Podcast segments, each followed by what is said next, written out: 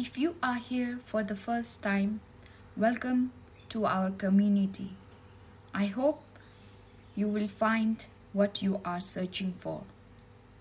Over the past seven months, I have seen that many of you come and listen to my podcast content. However, you do not follow or subscribe me. I would be grateful if you could do so, as it helps my podcast to grow. My name's Nita Sweeney, and I'm an author of four books. Depression Hates a Moving Target, which is a memoir about how running helped my mental health. Mm-hmm.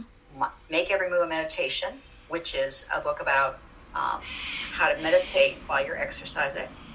And then most recently, A Daily Dose of Now, which is a three hundred sixty-five day reader with a practice on every page.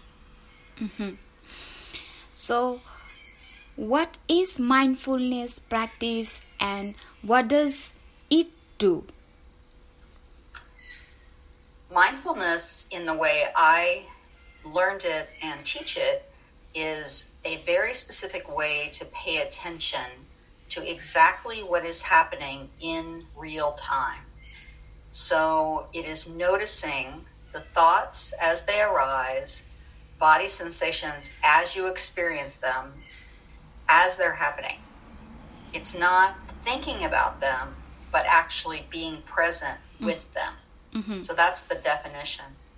And then what it does is kind of amazing. There's a lot of science behind it. It creates calm, clarity, and concentration. Those are the big three C's, if you will. Mm-hmm. It's been known to lower blood pressure, um, reduce stress, improve athletic performance, improve the ability to concentrate on whatever you're doing. So if you're in a work situation, the ability to focus more clearly on the task at hand. There are also some studies that say it can increase longevity, so make mm-hmm. you live longer, uh, build new brain cells, so make you smarter, uh, make you more creative. It has uh, tons of benefits. How to practice mindfulness for anxiety or depression, and how does it help you? So the way that I do it is by noticing what's happening as it's happening. It's kind of what I said before. Mm-hmm. But for example, if I am, let's say I'm driving in a car mm-hmm. and I'm on the freeway and there's a lot of traffic and I feel myself starting to tense up, I might notice that my hands are starting to sweat. My throat might be closing a little bit. Mm-hmm. I might even feel my breathing uh, get more rapid and shallow. I notice all of those things as they're happening and do my best to let them be. I do my best to just let them be as they are. Okay. So there, um, because there's a couple of components. There's the choice of what to focus on. We call that the object of meditation. Mm-hmm. And so with that many things going on, it would probably be helpful to just focus on one thing. And so it might be, if you have your hands on the steering wheel, it might be the feeling of heat in your hands or the feeling of your hands sweating. Mm-hmm. And try to bring your attention back to that. And then when you notice that that is irritating or that is scary or whatever emotional component is arising, to let that pass as much as you can. Um, it's a practice. It takes practice. But choosing one thing to focus on, and then when your mind goes to all the other things, mm-hmm. gently bringing the mind back to whatever that thing is.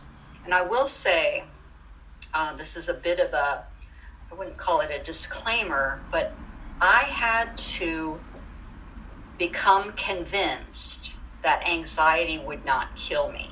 Mm-hmm. And so I had to go to the emergency department several times and have them explain to me that what I was experiencing was actually anxiety and not a heart attack.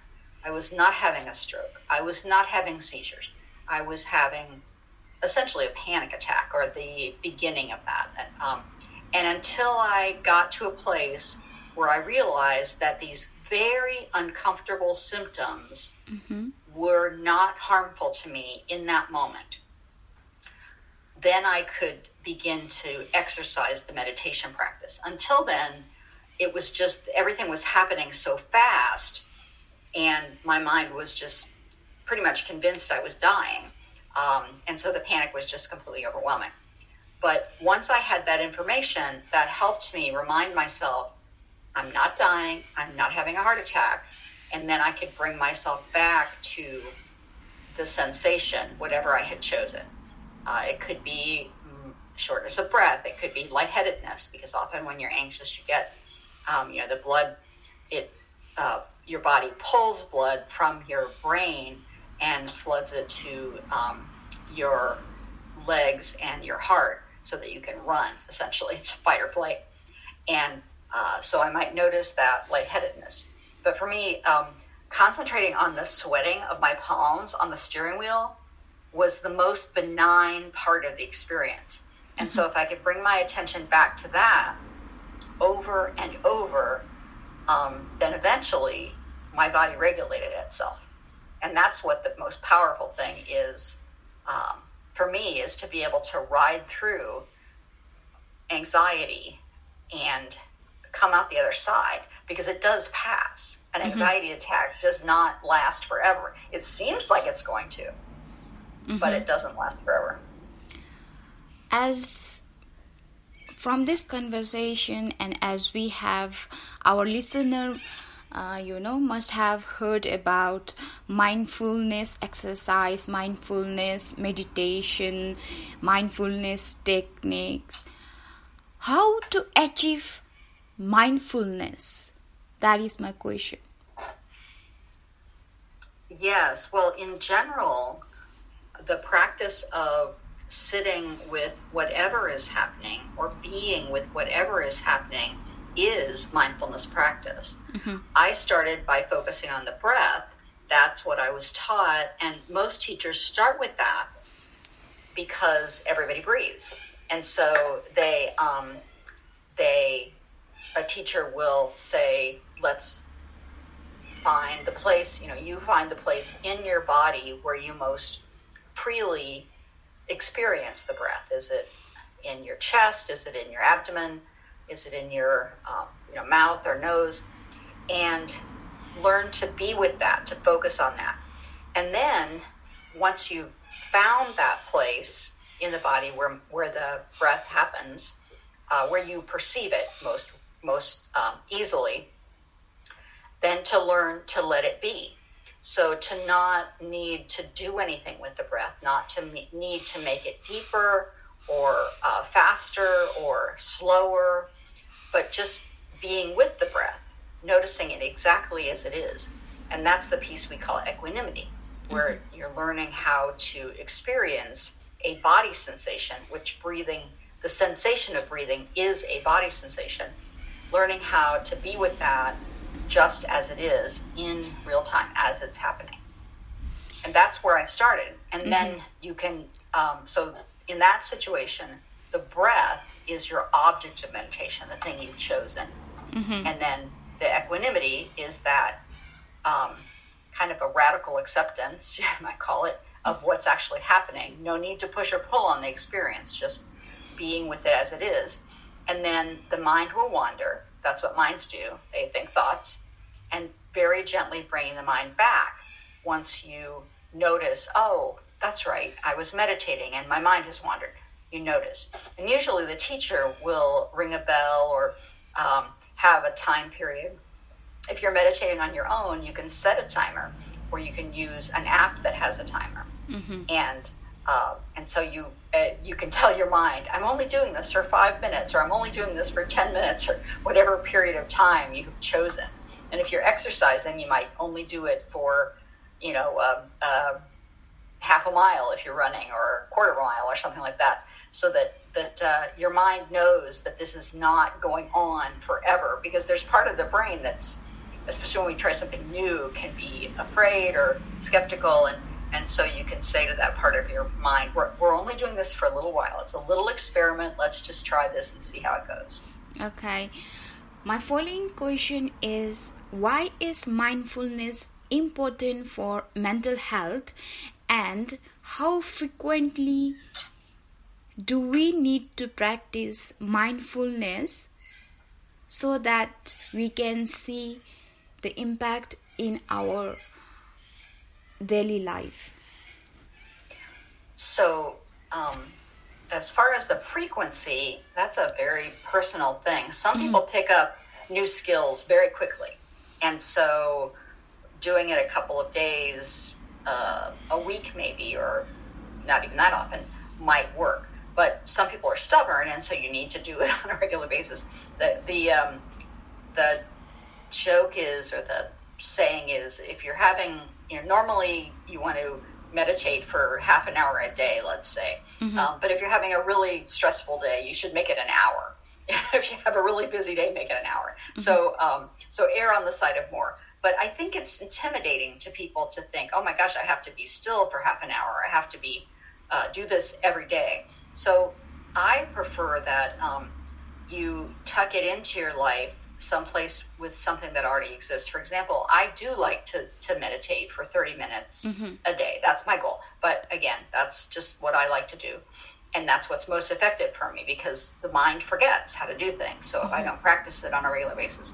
So I have to take a medication every morning when I first get up. First thing in the morning, I take this medication. And then mm-hmm. I have to wait thirty minutes before I can have breakfast. And so that gives me thirty minutes when I could be checking email, I could be doing other things, but I have chosen to tuck my little meditation practice in between taking that medication and eating breakfast. And if there's some time like that where maybe it's ten minutes, or I mean, I, I tell people start with five, just start with something really, really simple so that you feel like you, you can't fail. I mean, you just, five minutes is just not that long. It may seem to very long to somebody who hasn't sat, but but it will quickly become uh, apparent that that's not that long. So mm-hmm. if you can tuck it into to something else, that's the that's probably the best thing. And as far as with um, you know, the benefits with anxiety, depression, any kind of mental health, mm-hmm. often our minds our minds are telling us stories that aren't true, mm-hmm. that things are um, going to be awful, that there's going to be a disaster, that we're going to have a heart attack, that everything's going to fail, that we're going to fail, that the world's going to fail. And yes, the world can be an awful place at times. I'm not, you know, I'm not denying reality. But in fact, in any given moment, this moment right here, we are usually safe. We are usually secure. And the things that we're afraid of are not usually happening.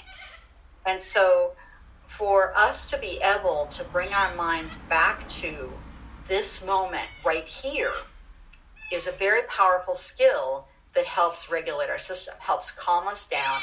And it also can help um, bring our mood up, because if we're depressed, there may be a clinical reason. I'm not a psychologist. I'm not a psychiatrist. I'm not a doctor of any kind. Well, jur- I was a lawyer, so I'm a juris doctor. But uh, about this stuff, I'm not a doctor. But I know from my experience that when my mood is really, really low, often there are um, things that I'm telling myself, I don't even realize it, and that are adding to that, that are adding an extra layer. So the depression itself has physical sensation. It is painful. But then I'm adding an extra story on top of it that makes it even more painful. And so the meditation practice, the mindfulness practice, helps us set that story aside, set that extra layer aside, so that we're only dealing with what's actually happening. And then we may realize we need other help. We may need therapy, we may need medication, we may need other kind of medical interventions. I'm not talking about that at all. But I know that when I can be with whatever is happening, I get a much more accurate picture of reality. Mm-hmm. And it's um, it's usually not as scary and not as depressing, even though I have chronic depression and I have anxiety. But there's a there's layers to it, and I use mindfulness practice to go under those layers and work with exactly what's happening in this moment. What is mindfulness meditation, and how to practice it to reduce anxiety or depression? Um, okay, that's, I thought I answered that question, but let me, yeah. I'll talk about it again. um, uh, so mindfulness meditation is being present with your thoughts and body sensations mm-hmm. as they are in the moment. Mm-hmm. And the reason that helps with anxiety and depression is that we often tell a story, we often make up a story mm-hmm. that is not what's actually happening right now. Mm-hmm. And that story is often scary or depressing. Mm-hmm. And so we may have underlying depression mm-hmm. symptoms, physical symptoms, or anxiety, physical symptoms. But those symptoms themselves are not as bad if we're not adding that extra story. And for me, that's why it helps with mental health. Mm-hmm. So, uh, so there are, uh, you know, I have heard and I have read articles that when, when a person is suffering from mental health challenges and issues, when they uh, get to hear similar stories similar to them, and how they tackled and how their story, it helps them to understand their own issues. So is there any uh, book or any uh, documentary articles that has significantly impact on your journey?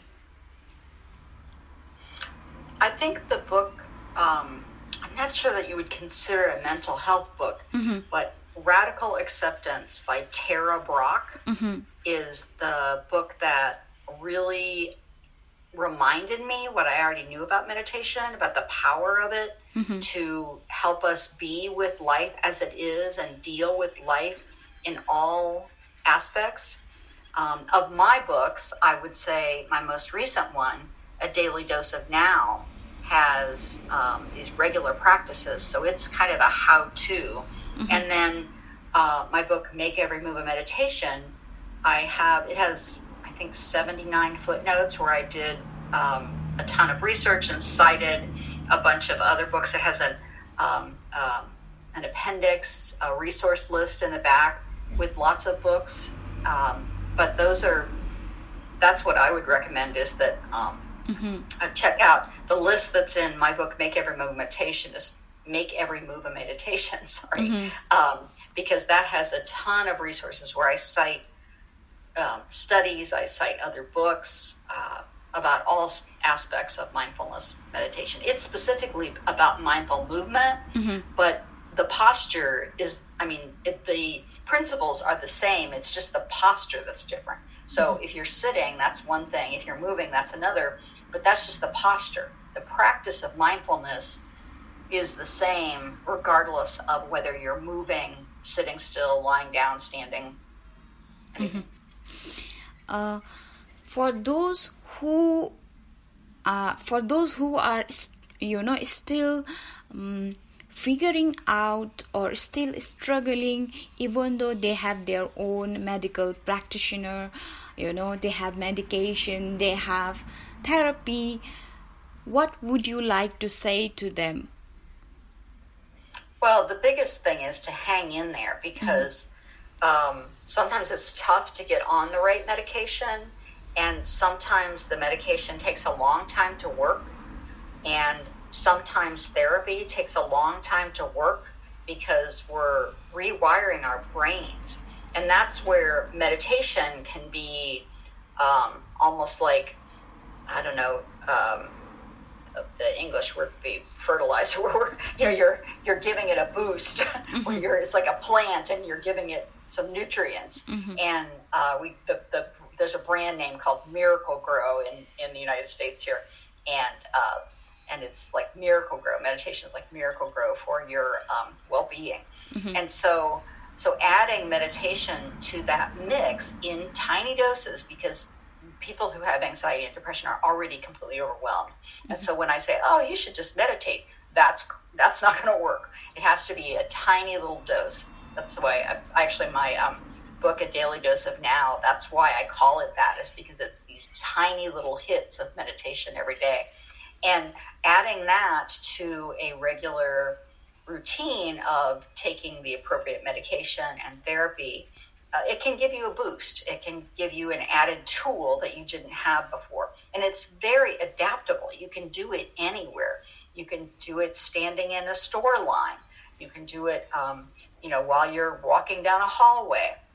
You really can, can meditate anywhere. Once you learn the basic principles, it's actually really easy and uh, can be very, very effective. I mean, there's a lot of, of uh, research, like you mentioned, mm-hmm. um, the articles you mentioned, but the, there's research, tons of research that shows that regular mindfulness, even in tiny doses, is very, very powerful. Mm-hmm.